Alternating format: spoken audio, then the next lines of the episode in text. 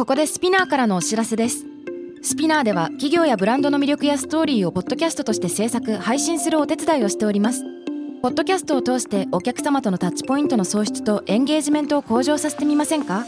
お問い合わせは概要欄の URL かスピナー .com の SPINEARブランデッドポッドキャストからお願いします。 SPINEAR.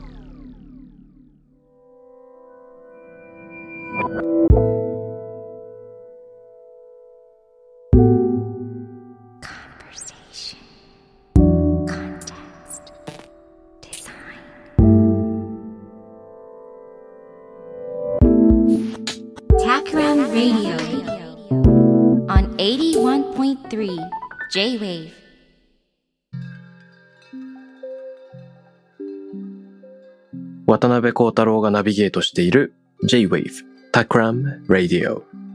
今回のゲストは、タクラムメンバーから3人。サウンドデザイナーの小山圭介さん。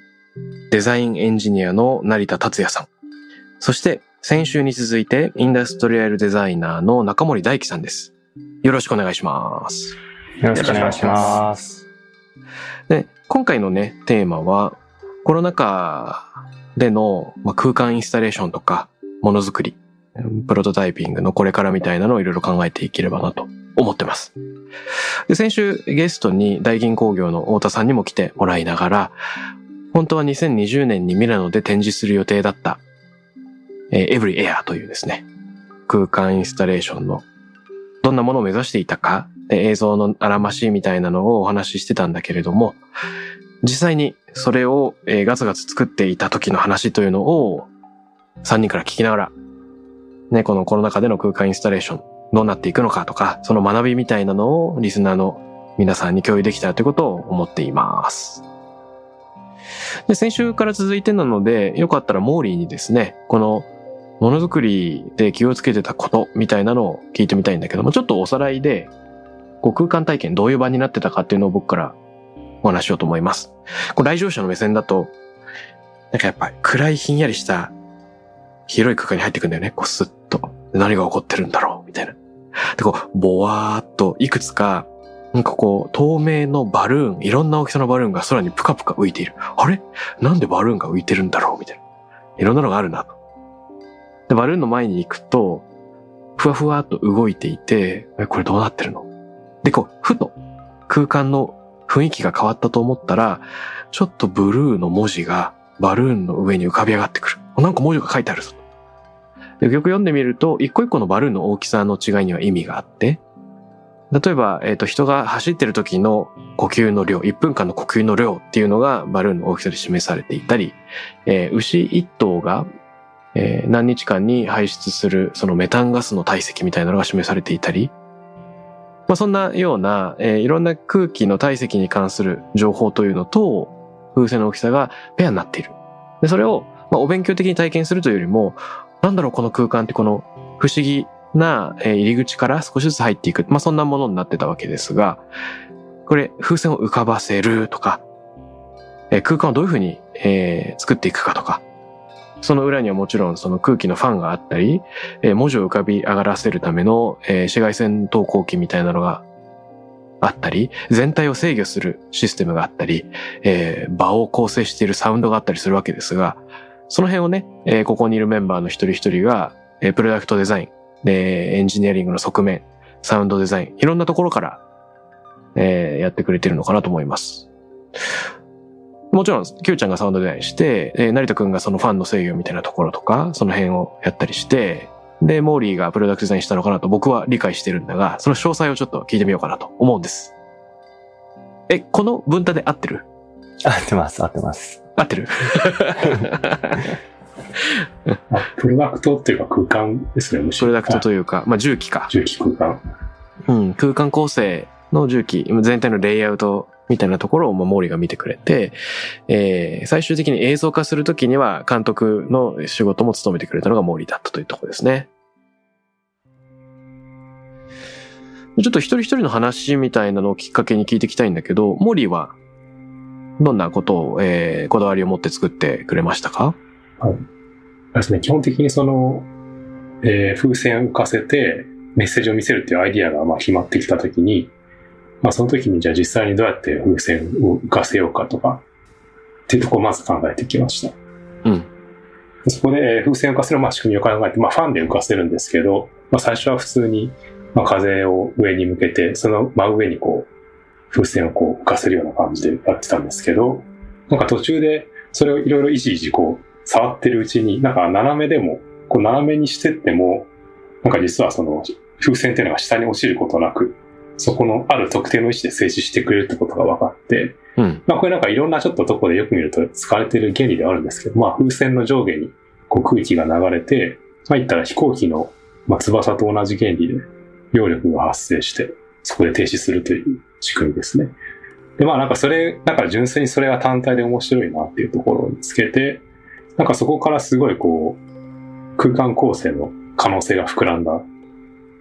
ていうのを感じてました。うん。なんかこう、例えば下に筒を置いてその中にファンを仕組んで真上に吹かせると、いかにもこうファンで浮かせてるという感じがまあするんですけど、やっぱそれをなんか斜めにするだけで途端にこう不思議な存在になると。そうだよね。一見浮かんでるバルーンと地面に置いてある重機、この関係が、なんかこう切断して見えるというかね。ね下にやると関係ありそうなんだけど、斜めにやると関係あるのか何なのか分かんないまま、なぜかバルーンが浮かんでるみたいに見えるよね。そうですね。空気のメッセージをやっぱりこうシンプルに要素を、あまあノイズを減らして研ぎ澄め澄ませてこう伝えていくというところで、うん。まあそういった見せ方になったんですけど、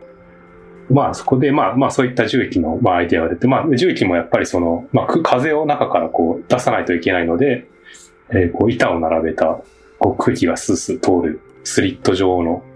ものにしてます。うん。まあそれなんか遠目で見ると一見ただの直方体に見えるんですけど、うん。はい。まあある角度から見たら結構スカスカになっていてそこから空気が出ると。だね。はい。まあ、それを、まあ、それそれを空間構成していったんですけど、まあ、それでファンをこう、多数こう空間の中に散りばめるように配置して、まあ、それらのこの間が作り出す間ですね、間に出て出てくる間にバルーンがこうぽっかり浮かぶような感じで空間を作ってきました。うん。で、またこの、まあ、オブジェクトもなんかいろんなサイズがあるんですけど、それはこう結構家具とか生活空間のあらゆるスケールを、まあ、参照にしてて、身の回りにどこでもある空気というところをそこでえー感じてもらうようにしてます。うんなるほど、なるほど。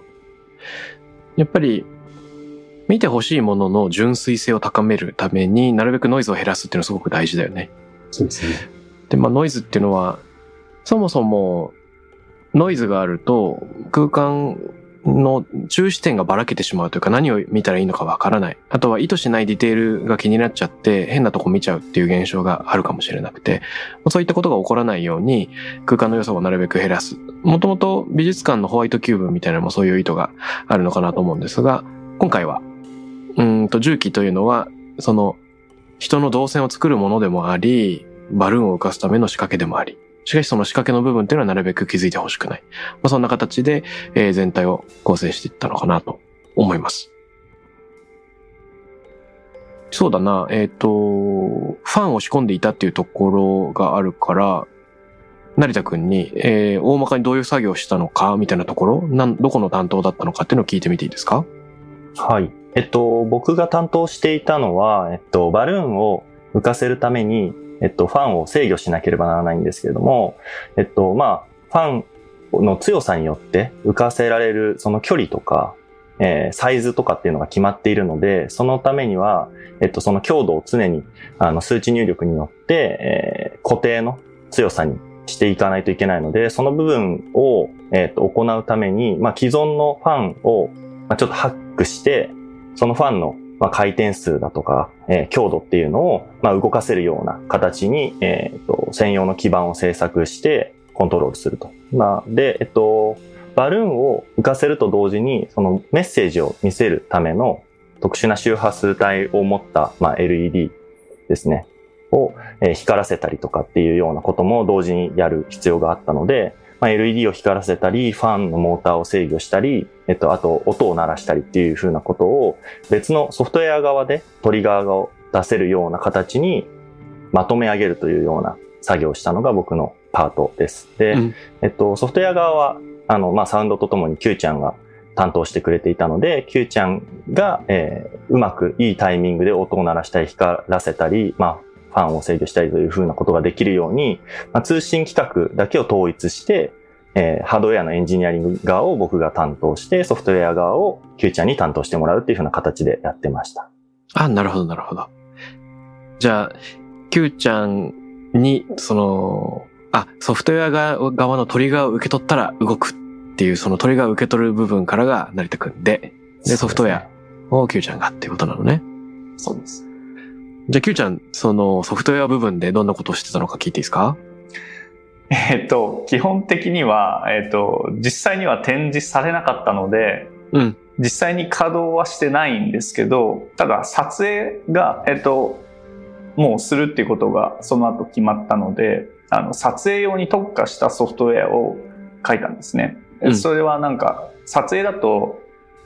例えば、こういうバルーンの動きが欲しいですとか、えーこういう音を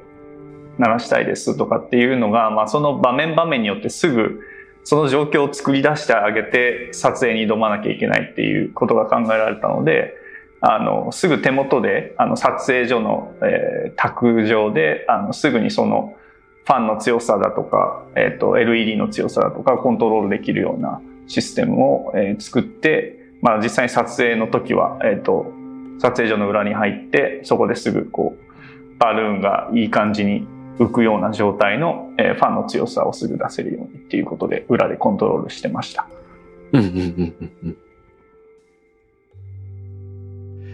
ということで、この一つの空間なんだけれども、背後にはいろいろなものづくりのパートがあって、それを強調させながら進めてきたわけなんですけど、もちろん、これがね、一筋縄ではいかなかったわけだよね。うん。で、このいろんな実験試行錯誤、まあ小さな失敗を重ねてきたんだと、小さな失敗ってわけじゃなくて大きな失敗もあるのかもわかんない。その辺のね、苦労話をいろいろ聞いて、まあものづくりをしているリスナーの人へ、まあ少しでもこの知見を共有できたらみたいなことを思ってんだけど、どうだろう？この失敗談で言うと、成田くんがなんか、やっぱり途中から参加したみたいな目線があったから、そのちょっと客観的な目線もあるのかなと思ってて、成田くんからその失敗談みたいなの聞いてみていいですか？苦労話かな？はい。あの、僕、そうなんですよね。今紹介してもらった通りで、あの、途中から入っていて、うんえっと、実は僕が参加したのは、えっと、本来展示をする期間である、まあ、4月の、まあ、後半うんの、まあ、大体2ヶ月半前ぐらい。2月入ってから、うんなん。か突然、ちょっとメンバーの、まあ、Q ちゃんとか尾形さんにですね、呼ばれて、すごいニコニコした顔で、ちょっといいかなって 声かけられて。申し訳なかったな。怪しい。なんかファンがうまく動かないみたいな話になって、そこからジョインしたんですね。うんうん。なので、実は僕が参加した時には、あの全体のコンセプトとか、なんか重機の形とか、そういうのはもう基本的には決まっていて、うんで、そこから、まあそういう、なんというかテストをいろいろ重ねていたと思うので、まあなんというか、バルーンを浮かせるために、まあ既存のファンをテストでダーティーにこう浮かしてみることはできたんだけど、じゃあそれを実際にコントローラブルな状態にするっていうところですごくつまずきがあったらしくて、うん。そこで、まあ、ただ残された期間はもう2ヶ月ぐらいしかないぞというふうなところで、えーどうしたらいいんだろうっていうふうな、まあ、相談が、まあ、降りてきたというところで入ってきました。で、いやー、痺れるね。なんか、ニコニコしながら近づいてくるっていうのがなんかぶ 不気味でやばい感じがする。いや、すごくその事前に、まあ、やっぱりタクラムはあの4階、タクラムのオフィスの4階っていうのはものづくりのスペースだったりとかワークショップのスペースとかで、なんかいろんなプロジェクトのいろんな活動がこう見えるような空間になっているので、うん。まあ、他のプロジェクトで活動をしている、はためにですね、ちょっと他の、この会のメンバー、このメンバーが、まあ、すごく頑張っていることはすごくチラチラ見えてたんですよね。で、なんか大丈夫かなって、伝わってきてた。大丈夫かなと思いながら見ていて、まあでも大丈夫だよって話もちょっと聞いてたんで、本当かよと思いながら、チラチラ内容は把握していたっていうのはすごいいいところで、うんまあ内容を把握できていたので、まあとにかくここでやらなきゃいけないことっていうのは、その動かないと呼ばれて制御がうまくできてないっていう風なところをどうにかして解決しなきゃいけないっていうのが、まあ最初の大きなタスクだったんですね。なるほど。で、まあそこですごく僕の中では、あの、そういう重要な部分、プロトタイピングっていう意味ではすごく重要な部分が感覚としてあって、なんかそれは、まあ、特にそのインスタレーションとか、その短期的にな、まあ、期間が決まっているようなイベントの場合は、うん。その、すごい必要なその期間内だけうまく動くことはすごく重要で、うん。まあ、鑑賞者そのものがその体験期間内に良い体験ができさえすれば、まあ、ちょっと一旦、その、もともと想定していた仕様で動かなかった場合は、その想定していた仕様そのものを一回、もう大きくこう、変えてしまって、まあ、はいはいはい。とにかく安定している、過去に行ってきた安定している要件だったりとか、機能とかを使って、うんまあ、とにかく体験を完成させることをベースとした、こう、開発をしようというふうな舵切りをまずするっていうところが、うんまあ、すごく大きな、なんというか、まあ、大変でもあり、まあ、実力が発揮できたような部分でもある、1個目の、その、失敗からの、まあ、挽回みたいなところではありましたね。なるほどね。いわば問題自体を設定し直すというか、ちょっとゴールとかアプローチ自体再定義しちゃって、同じことできるんだったらこういう方法もあるじゃんっていうのの、その再設計から入るってことだね。そうですね。まあ、特にさ、あの、過去に、まあ、僕が入る前に行われていた仕様は僕はやったことないような企画だったりしたので、うん。あの、やっぱり自分が得意とするところに、やっぱりこう切り替えてあげることで、うまく、まあ、解決に導いてあげられるっていうふうなことができるといいなっていうふうには思いました。うんうんうんうんうん。それで、えっ、と、どういうふうに設計を変えてうまくいったんだろうか？と、元々のその通信規格とその制御基盤っていうものが与えられてたんですけども、それをまあ全く違う、えっと仕様に、僕が過去にやってきていたような仕様に、えっと変えることで、うん。えっと、もっと簡単にファン自体は制御できるようなことが発見できたので、うん。まあそれをさらに言うと、その、これはあくまでそのハードウェアの仕様としてガラッと変えたんですけど、ソフトウェアとのつなぎ込みっていうのはやっぱりどうしても必要になってくるので、まあそこは Q ちゃんにもちょっと相談して、まあ OSC か DMX っていう企画に乗り換えたいんだけど、みたいな相談をして、うまくそこで結合ができたので、まあもうそこは問題ないような形になって、えうまく動かすようなことができるっていうふうになりましたね。うん、なるほど。これちょっとよくわかってないんだけどさ、僕、なんか大学生の時とかたまにそのファンを使ったものづくりとかしててさ、僕のとても限られたファンに関する知識だと、秋月電機とかに行くとなんか床にすごい大物のファンが転がってて、1個数百円みたいなので、なんか9ボルトのファン、12ボルトのファンみたいなのがあって、とりあえず黒い線と赤い線出てて、あの、ブレッドボードに挿して PWM すると、あの、ファンの回転数を制御できるくらいのイメージしかないんだが、はい。そのファンを制御するっていうのはそもそもなんで難しいんだっけ？えっと、いや、基本的には今、そのまさに、まあ同じような、ベースとしては PWM 制御すればいいっていう風なところでもあるんですけど、うん。今回使用したファンっていうのが、まあバルーンの大きさとかもあって、えっと、既存のただのモーターとかファンとして売られているようなものだと、うまく動かなかったり浮かなかったりするっていうようなことが分かっダーティーなプロトタイプの時点で分かっていて、なんかそれを解決するために、あ、そうです、そうです。パワーが足りなくて、うん。で、あとは、あの、パワーを調節できるっていう機構が必要だったので、うんまあ、。そこの兼ね合いがうまくいかないっていう風なところで、あの、そこでメンバーが解決していたのは、サーキュレーターを、えっ、と、既存の市販品として売られているものを使って制御するとうまくいくっていうことが分かったと。うん。ただ、市販のサーキュレーターっていうのは、あの、もともとそのファン自体に、えっ、と、制御基盤がこう、直接搭載されているようなモデルだったりするので。それを取っ払って制御するのがなかなか難しい上に、多分基盤をさらに再発注したりとか設計し直したりとかっていうふうなことが、タイムスケジュール的にはもう無理だろうというふうなことがあったので、その基盤そのものを、まあ、どういうふうに制御すれば同じようにコントローラブルな状態できるっていうのを、まあ、調べて作り直すっていうふうなことをやってましたね。えー、なんか聞くだけで怖い仕事ですね。なんか難しそう。あ、なんか今思い出したのでちょっと補足していいですか？いいよいいよ。えっと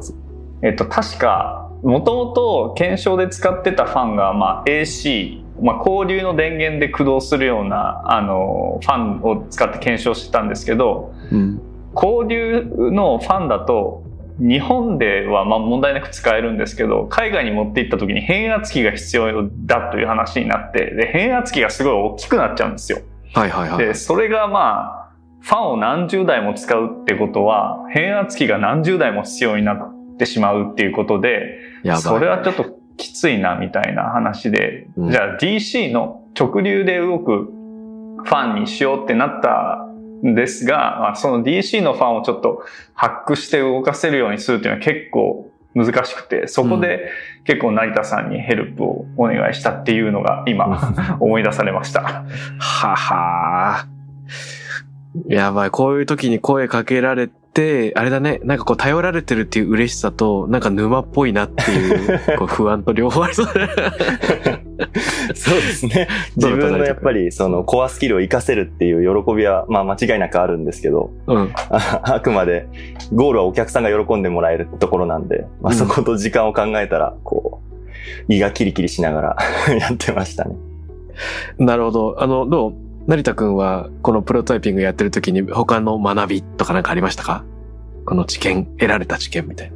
僕、やっぱりその、ものづくり、ハードウェアのものづくりをしているので、あの、どうしてもこのものづくりにおける、こう、なんというか、リスクというか、あの、問題点考えなきゃいけないことが、あの、もの、実際のものを調達する時間が必要だというふうなことで、うんなんかソフトウェアとかアップデートがすぐにできるようなものっていうのはギリギリまで開発に時間割けると思うんですけど、うん。その実際に物が必要なものっていうのは加工したり調達したりっていう風なあ物理的な時間があの上乗せされるので検証する時間が結構足りなかったりするんですね。うん。で、まあそういう特性を持っているので、なんかどうしてもその過去に使ったものとか、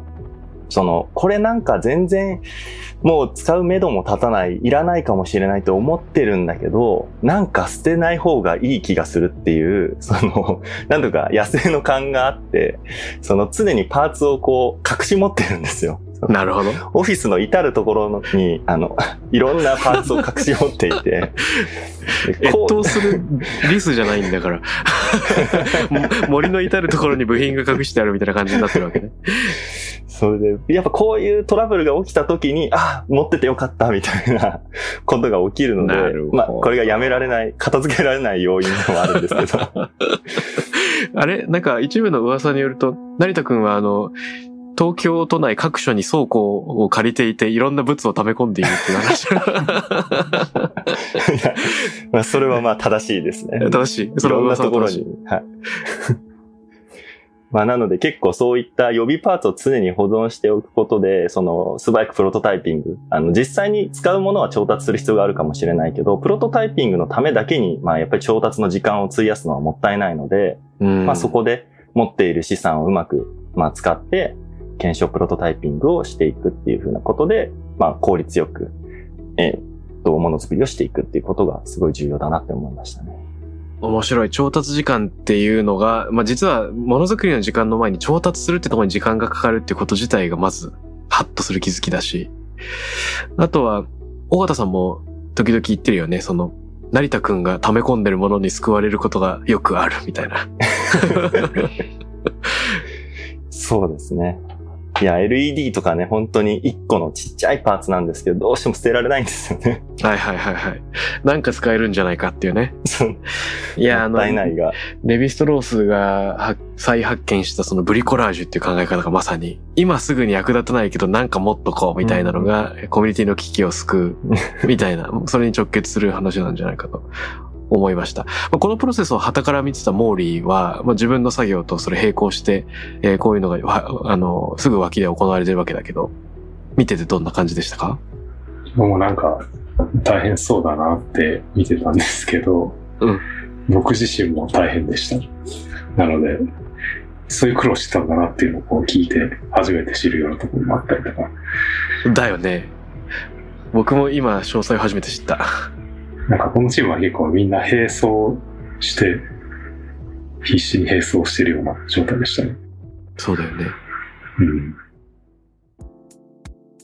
あの、途中まで Q ちゃんがやってたのを助っ人に入ってもらって、まあ、成田くんに入ってもらってっていうことだったと思うんだけど、Q ちゃんの目線で、うんあの、ピンチうんからの回復とか、まあ、どんな学びがあったかみたいに言うとどうですか？苦労話を。そうですね。あの、僕も結構、途中から入ったといえば途中から入ったんですよね。あの、成田さんが入る3ヶ月ぐらい前に僕も入って、その時は、えっ、と、モーリーと、あと当時のインターンの子たちが、まあ、いろいろな形でこう、まだもう01を作ってるところで、うんあの、まだ何をやるかとかもまだ決まってなかったんですけど、ただもうその時点で展示まで半年を切ってたんですよ。確か。うんうん。でそういう状態で入ってきて、まだ、あ、あのさ、あんまり天井やってない人からすると、あれ半年結構あるじゃんみたいな感じがすると思うんだけど、この ミラノサローネでの展示っていうののその特性がなんかわかるとこの半年っていう意味、リアリティが浮かんでくると思う。この辺はどういうスケジュール感なんだろえーえーっと、あれ、ちょっと、記憶が曖昧だ。モーディ。うモーリー、なんか、うん。シッピングがあるので、それが、なんか最初、船便だと、うん。な2月頭みたいな。飛行機だと3月頭ぐらいまで伸ばせるみたいな感じで、まあ実際、まあちょっとその2ヶ月ぐらいは、まあ半年のうち、まあ引く2ヶ月 ,2 ヶ月で、実際作業できるの4ヶ月っていう感じで。そうだよね。で、実際物を作ってプロトタイピングしながらどういう展示にしようかを同時に考えるってプロセスだから、なんか全部仕様が決まってるわけでもないしね。うん。うんそう。で、そんな中で結構、あの、まあ、空気を使った展示ってことです。まあ、サーキュレーターを使おうっていう話だけはなんか、そこである程度方向性があって、うん。当時僕が入ったばっかりの頃は、なんか、サーキュレーターを巨大な空間の中に、えー円環状に並べて、うんバルーンをこう空気で一周させるみたいな。ぐるぐるこう。そんなあったっけ？見ました。そそういうアイディアもあったんですよ。なんかちょちょちょっでとスピリチュアルな儀式空間みたいな感じがするね。ただ、もう全然そんな綺麗に制御できなくてやってみたら。うんうんうん。だから、あの、なんかこう、やっぱり空気で、あの、制御する、してな、何かをこう、綺麗に動かすとか、それこそもうバルーンを綺麗にそ、そこに静止させるとかっていうのは、なんかすごい難しいんだなっていうのはやってみて、本当に改めてよく分かって、例えばなんか、普通に、ただ単に浮かせるだけでも、うん。サーキュレーターのなんか構造によっては、それがすごく不安定になってしまったりとか、いろんなトラブルが起きてしまって、もう本当にサーキュレーターを十何種類とか、えー買ってみて、あの、どの構造のファンが一番うまく浮いてくれるのかって検証をまずやったりとか、うん。だからなんか、オフィスがもう本当にサーキュレーターだらけになるみたいな状態で いろいろやってました。なるほどね。いや、そうだったね。あの時4階はもういろんなファンで埋め尽くされてたよね。うん。あの、Q ちゃんといえばやっぱりあとはサウンドデザインなんですが、はい。このインスタレーションで使われているサウンドはどういうコンセプトで作られてるんでしょうか？これはあのやっぱり空気についての展示なので、えっとまあ、サウンド自体も、まあ、空気をイメージさせるような、えーサウンドにしたいなと思ってなんかこう緩やかにふわっと流れていくような、まあ、静かでこう空気感を感じさせるアンビエントなサウンドみたいなものを、えー作ってうん。でその作り方もあのなんか自分がこう恣意的にこうこういうメロディーラインでこういうリズムでみたいなのを恣意的に作るというよりかはなんかこう自然発生的にあの音を作った方がよりコンセプトには合致するなと思ったので、まあ、ノイズとかランダムとかそういったものをあの組み合わせてある程度自動生成する形で音を作ってます。うーん。あの、ブライアン・イーノの Music for Airports みたいなのにも通じる雰囲気なのかな？あ、そうかもしれないですね。その場に調和して、人のノイズと合わせて初めて成立するような、そういうイメージもあるかもしれないね。そうですね。でさ、これ実際に結局ミラノに運んで展示するっていうことができなかったから、映像を残そうっていうので、あ何月くらいだったでしょうかね、みんなで、えっと、撮影スタジオの中でこれを改めて組み直して、えー映像の中に収める。そこに切り替わっていったわけだよね。はい。で、その時の話みたいなのを簡単にモーリーから聞いてもいいかい？その時の苦労とかさ、実際のインスタレーションの想定との違いみたいなのが見えてきたんじゃないかと思うんだけど。そうですね。えっと、まあ結構苦労はあったんですまあ実際のやっぱり結構空間のサイズが違うので、スタジオと。うんなんかサイズがもう本当4分の1ぐらい。で、えーだからかなりその置くオブジェクトの数も減らして、うん重機の数も減らして、かなり絞りました。ただ絞ったけど、やっぱなんかその体感として、体感っていうか、まあそのあんまりこう、狭いところでやってるように見せないようにしたりとか。で、あとそうですね、やっぱり映像作品でまあ、やっぱやりたかったことは、その体験のか、してもらう代わりにまあ映像を見るので、まあ、その場で感じ取れる空気みたいな、まあ、存在感っていうのは、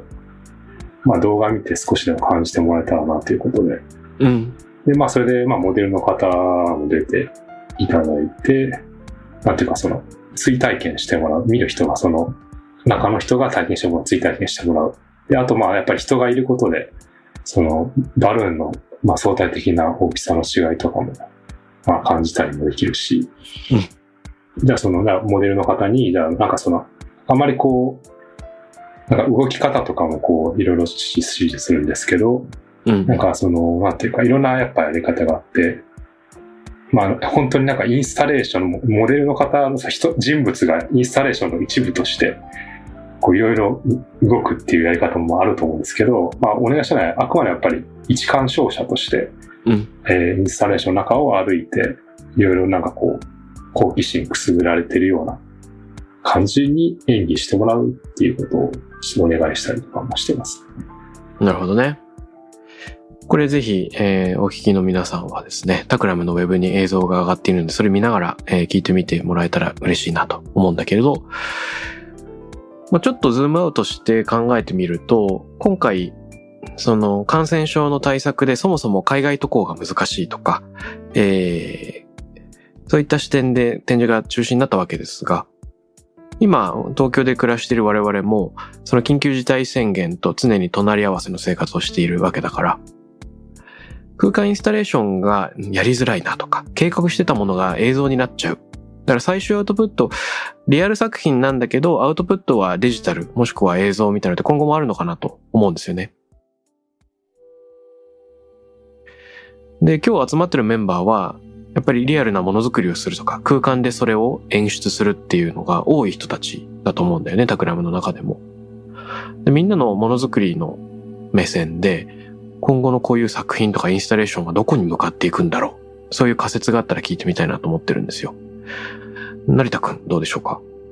えっと、まあ、やっぱり答えというか仮説までは来てない状態で、僕も探り探りだなと思ってるんですけど、うんなんか今回その映像制作に切り替わって考えなきゃいけないことがいくつか増えてきて思ったのは、うん。あの、やっぱりものづくりとかインスタレーションみたいな体験する、実際にリアルの場で体験することっていうのは、なんか今までってもう場所も決められてるし、まあその回帰も決められてるし、なんかそういった、こう、制作者側っていうのはもう、鑑賞者が体験するような空間とか時間っていうのを完全にコントロールした状態で設計できてたと思うんですね。うん。で、展示会場はこういうところだからとか、まあ、この設備はこうだからこうできますみたいなことがいろいろできてたんだけど、なんかリモートになってからは、やっぱりどうしてもその、まあ、家で鑑賞するとか、暫定的に、まあ、建屋みたいなものを作ってそこでやるとか、まあ、なかなかその、設計者とか、あの、制作者側がコントロールできないような場所でも、そういった環境でも干渉って行為が起きていくんだろうなっていうふうなことを考えていて、なんか今までは鑑賞者自体が体験、作品を体験するっていう風なマインドセットでこう来てくれてたので、まあ、ある種、こう、こちらが想定したものを体験させることができてきたんだけど、うん。なんかこれからはどちらかというと、そのマインドセット自体は、こちら制作者側がいかにしてこの世界、作品の世界観にこう足を踏み入れてもらえるかみたいなことを考えてあげる必要があるなと思っていて、ね、あの、モーリーとかがさっき言ってくれてたみたいに、その、モデルさんを今回起用して、まあ、追体験できるような設計にしてみることがすごく必要なんじゃないかっていうふうな仮説とか、まあ、そういうのもすごく含まれてるかなと思っていて、うん。インスタレーションの映像作品ってアーカイブ作品でよくあるのは、なんというか、機構をすごくクローズアップして、どんなテクノロジーでやってるんだよとか、まあ全体をパッとこう、俯瞰で見せて、なんか全体的にかっこいいみたいな、その演出的な部側面が多い映像アーカイブが多かったと思うんだけれども、うんまあこれからはちょっと本当にその映像そのものが体験として価値をこう持つっていう風なえー思想で設計していくみたいなことがどんどん出てくるのかなっていうのは、ちょっと最近思っていることですね。うーん。だからあれだよね、リアル体験のある一断面として映像で演出するっていうことじゃなくて、もう映像そのものが体験になっちゃう。そういう時代に差し掛かってるかもなっていうとこだね。そうですね。まあそれが多分 VR とか拡張現実とか、まあそういったものも多分追加されて、うん。その家の中で体験価値をこうさらに強化してあげるようなツールがテクノロジー的にはいくつか、えー出てきていたりとか、まあ簡単に手に入るようになってきていたりとかっていうのがあるので、まあそういったものも駆使しながらやっていく必要が今後は出てくるのかなっていうふうに思います。そうだよね。この未来の展示体験、空間体験はどういうふうに変わっていくかっていうとこ、Q ちゃんいかがですか？はい。えっ、と、まあ僕も、えっ、と、成田さんが言ってくれたように、今後は、まあ現実空間でのインスタレーションっていうのも今後、あの、徐々に元に戻っていくとは思うんですけど、うんあの、同時に同じ作品が VR 上で見れるみたいなことも、あの、より、えー多くなってくるだろうなと思っていて、まだ、えっ、と、タクラムとしてはその VR 作品 VR 空間上でアート作品を体験するみたいなプロジェクトをやったことがないので、うん。あの、ぜひそういうのにも挑戦していきたいなと思ってます。あの、サウンドっていう側面から考えると、結構そのバーチャルリアリティの場合の方が実は結構やれることが多そうだなっていう気もしていて、うん自由度がその分高いので空間の制約を受けないので、あの、そういった VR ならではの表現とかっていうのも結構今後掘っていきたいなと思ってます。え、面白い。サウンドだと VR の方が制約が少ないいろいろできるって具体的に言うと何ができるんだろやっぱりあのどうしてもあの実際の空間だと空間の広さとかあとスピーカーがそれによってスピーカーが置ける数が、えー増えたり減ったりしたりするんですけど、まあバーチャル空間だとまあ仮想的にこういろんな位置にスピーカーが置けてそれをまあ立体音響的にこう聞かせるようなテクノロジーも今発達してるのでより音をすごく立体的に近くできるような作品っていうのが作りやすいのかなと思ってます。なるほどですね。やっぱり展示空間だとリアルの場所それぞれでいろいろ違ったセッティングをしながら体験を調整していかなきゃいけないけど、ヘッドフォンとか、まあ、極小空間の中で再現する方が実は変異が少ない部分ありそうだよね。変数が少なくなるというか。うんうん。そうですね。モーリーは何かこの辺考えてることある？そうですね。なんか、まあ、こうやってバーチャル上で体験できるものが増えてきたときに、まあ、まあ、リアルな展示も徐々に復活していく中で、うんなん。かなんかそこになんかリアルな展示っていうののあり方が変わってくるんじゃないかなと、ちょっと考えてます。っていうのは、まあ、リアルな場所で行われる、例えばインスタレーションとかは、そのなんか場所性というか、そこにあるものがもっと先鋭化していくんじゃないかなって。なんか、これってなんか今、例えばじゃあミーティングしますって言って、リアルでっていう方がもうなんか珍しくなって、なんでリアルそうだね。そっちの方が特別になってるじゃないですか。それもなんか、インスタレーションもなんか、例えばそうなって、じゃあなんでリアルで見に行くのみたいなところになってきたときに、なんかその時に、例えば、偶然、まあ天気とかに影響されるようなものとか、そこにいる鑑賞者が、によって作り出される風景だとか、うん。まああとで冗長性なんか別な解釈なんかとか、ちょっとなんか本当はそういうコンセプトの本筋じゃないけど変ななんかディテール気になるみたいな。なんかちょっとこの今回のこのエブリエの展示で思うのは、まあ、この重機ってバルーンの、まあ、メッセージの部分とは、まあ、違う、まあ、ある意味なんか舞台裏的な感じではあるんですけど、空間構成室も。なんかでも実際にじゃあこれが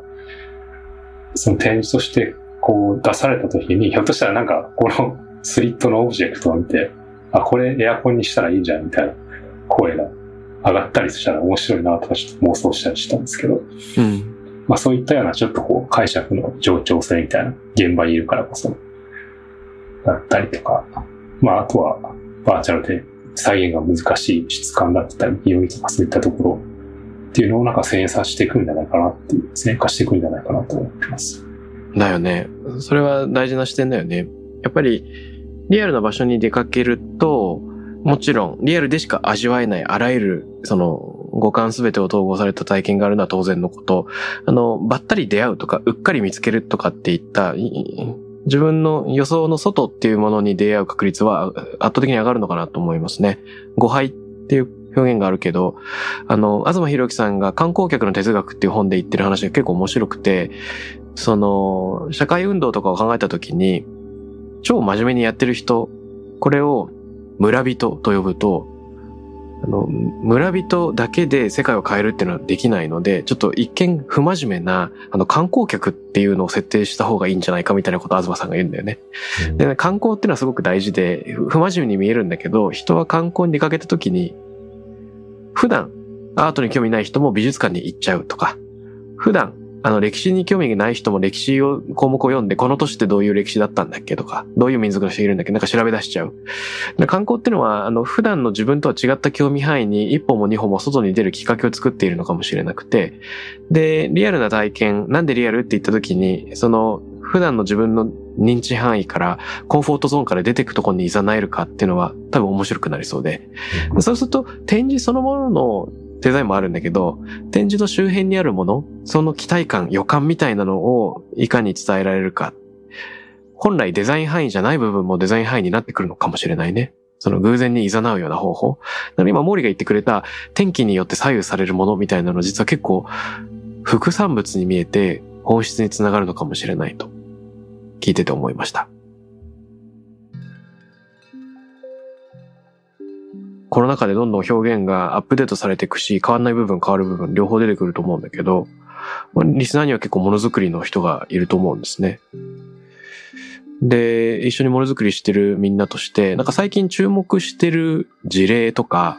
もしくはリスナーへのメッセージみたいなのがあったら最後にちょっと聞いてみたいなと思ってます。最近こういうの見て面白かったよでもいいし、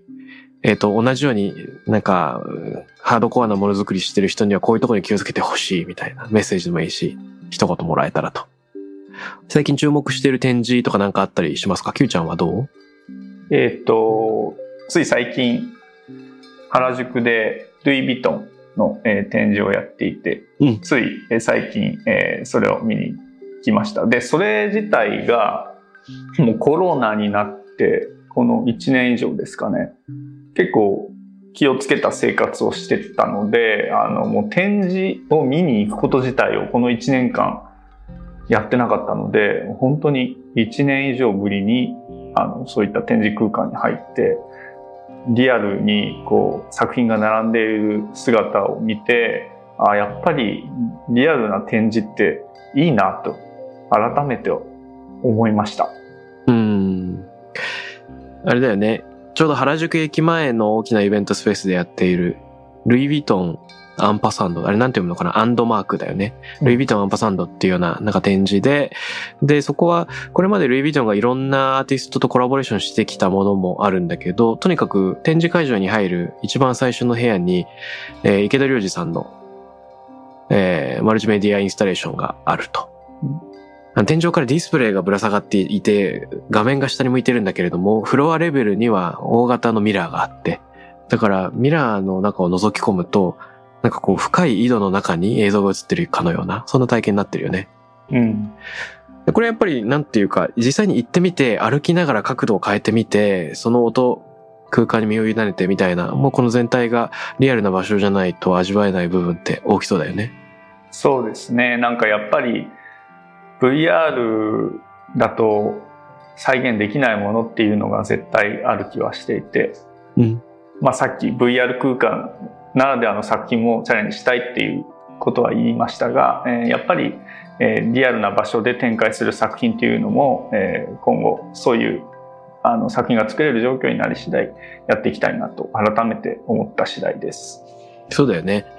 言ってみれば、そのミュージシャンが CD 版を作るのとライブ版をやるのと両方やっていきたい。そんな感じだよね。きっとそうだと思いうん。ます。それぞれの美意識があるもんな。うんうん成田くんはどうでしょうか？そうですね。あの、僕も最近全然自粛でインプットを全然できてなくて、あの、展示にも全然行けてないんですね。うん。で、なので逆にそのものを作ったりすることの方がすごく多くて、趣味でも何でもそのものづくりして、こう、生み出すアウトプット側の行為ばかりやっていて、うん。まあ別にそれはそれですごく、こう生産性も上がるし、あの、いいことだなと思いつつ、なんか今話を聞いてて、やっぱり自分が知らない世界をこうインプットして、まあ今、なんというか表現って常に時代とともにこう受け入れられるものが変わっていくから、そういった時代にどういうふうにフィットしていくようにできるかっていうのは結構忘れがちだったりして、ものづくりをそのしていると作って満足してしまう罠みたいな、落とし穴みたいなものがあるなと思ってるので、なんかちょっと今、展示行ってきましたよっていう Q ちゃんの話を聞いて、まあ、やっぱりちゃんと外に出した時にお客さんとか鑑賞者がどう思うかっていうのを念頭に置きながらものづくりしないと、今自粛でこう、内にこもって作ることがカタルシスにつながってるみたいな状態で終わっちゃうとすごく、なんというかもったいないことになりそうだなっていうことをこう、今、なんというか反省というか、自分でも、あ、ここ気をつけなきゃいけないなっていうふうに思いました。うん。あの、実際には、バンを改造して、日本のいろんな場所に出かけているっていう側面もありそうで、なんでかあれだね、作品、作品ではなく、この地球を楽しんでるっていう側面がありそうですね。マイコ君は。コミュニケートしないから、あの、自分が どこかに行って喜びを得るための旅しかできてないですね。なるほどね。それもすごく貴重なんじゃないかな。まあ、それができるっていうことを、あの、証明している。自らに、そして社会に。これはかっこいいことだと思いますね。いろんな写真のアップを待っております。ああ、ぜひ。こんな場所で働いてる、あんな場所で働いてる。うんモーリーどうでしょう？まあ、その、Q さんが言ってた、まあ、どっちもやってきたみたいなところを考え、まあで、今回その、本当に展示できてなかったものを、まあ、動画にして、まあ、動画としてすごい綺麗に仕上がったなという感じはあるんですけど、まあ、僕自身は、その実際組み立てて、えー、まあ、場所とかいろんな場所でテストして、実際のものを見てると、やっぱりその実際のものとの違いっていうのもやっぱあるなっていうところは感じてます。うん。ただ映像にすることで、えー先鋭的にしっかり伝わる側面もあるなっていう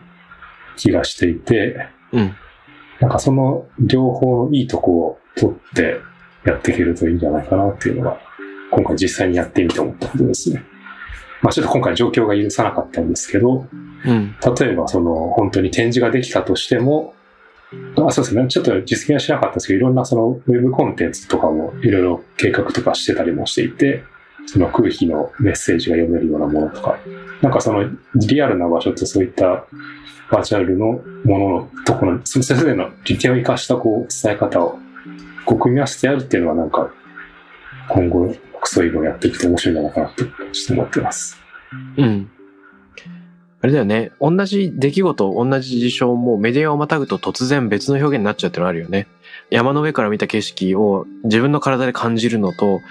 フォトグラファーの写真で見るのと、自分の家族が撮ってきた写真で見るのと全部意味が違うし、それぞれが異なるその作品性とか、あの、味わいを帯びちゃう。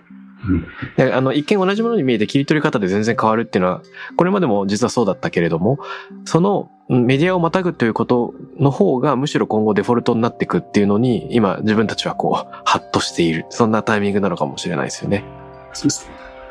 はい。で、タクラムはまさに表現する人たちの集まりだから、この辺のいろんなバリエーション、これからもみんなで探索していければと思います。ということで、今日はタクラムのメンバー、ね、えーサウンドデザイナーの Q ちゃん、えーデザインエンジニア成田くんと、えーインダストリアルデザイナー、モーリー、3人に来ていただきました。どうもありがとうございました。ありがとうございました。TAKRAM RADIO に関するメッセージや感想は、ツイッターから、ハッシュタグ、タクラム813をつけてつぶやいてください。t-a-k-r-a-m813 です。また、僕、渡邉康太郎への質問や相談などは、Twitter のダイレクトメッセージからも受け付けています。番組オフィシャルアカウント、アットマーク、タクラム813をフォローして送ってください。